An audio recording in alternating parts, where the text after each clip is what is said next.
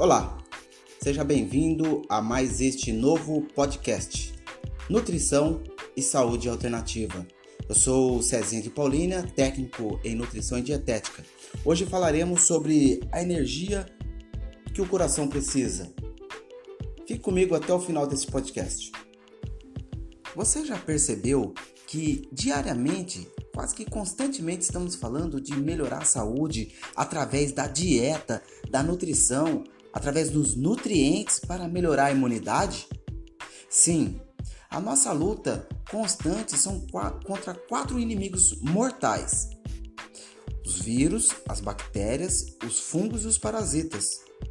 Em 1969, foi graças ao biólogo americano Robert Whittaker que criou o reino dos fungos. E atualmente sabemos que existem cinco reinos: reino animal, o vegetal, o fungi, que é dos fungos, o protistas e o moneira. Mas o tema do, do podcast não é energia do coração? Sim, realmente. Mas esses quatro inimigos mortais, os vírus, as bactérias, os fungos, parasitas, eles prejudicam os três sistemas que existem no corpo humano: o circulatório, o respiratório, o muscular, nervoso, digestório, sensorial, o sistema endócrino, o sistema excretor urinário, o, setor, o sistema esquelético, o, o reprodutor, o sistema imunológico, linfático e o tegumentar, que é a pele. Se eu perguntasse a você qual a função do coração, simplesmente você responderia que é levar sangue às partes do corpo. Está certo. Em outras palavras, levar oxigênio e nutrientes. Por isso é importante a dieta rica em nutrientes.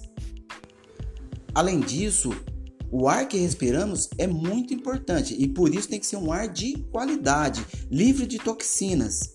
Além disso, temos também as toxinas nos alimentos que, quando caem na corrente sanguínea, prejudicam a nossa saúde. O pH do sangue varia entre 7,35 e 7,45.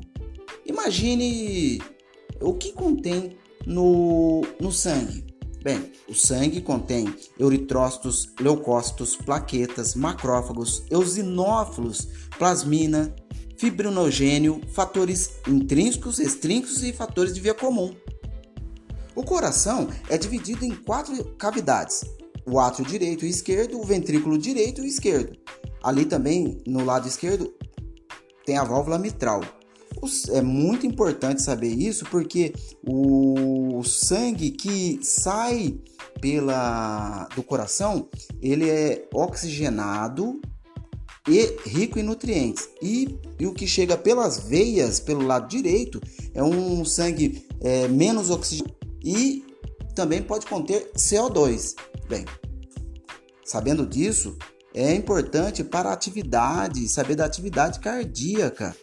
E a energia que o coração precisa, bem, resumidamente falando, pessoal, é a K2, a D3, a enzima Q10, que é a oxidação do colesterol, né? O HDL, o colesterol é formado pelos carboidratos e não pelas gorduras, segundo as pesquisas mais recentes né? E o colesterol, quando ele oxida, ele forma o LDL, né? Que é o do mal.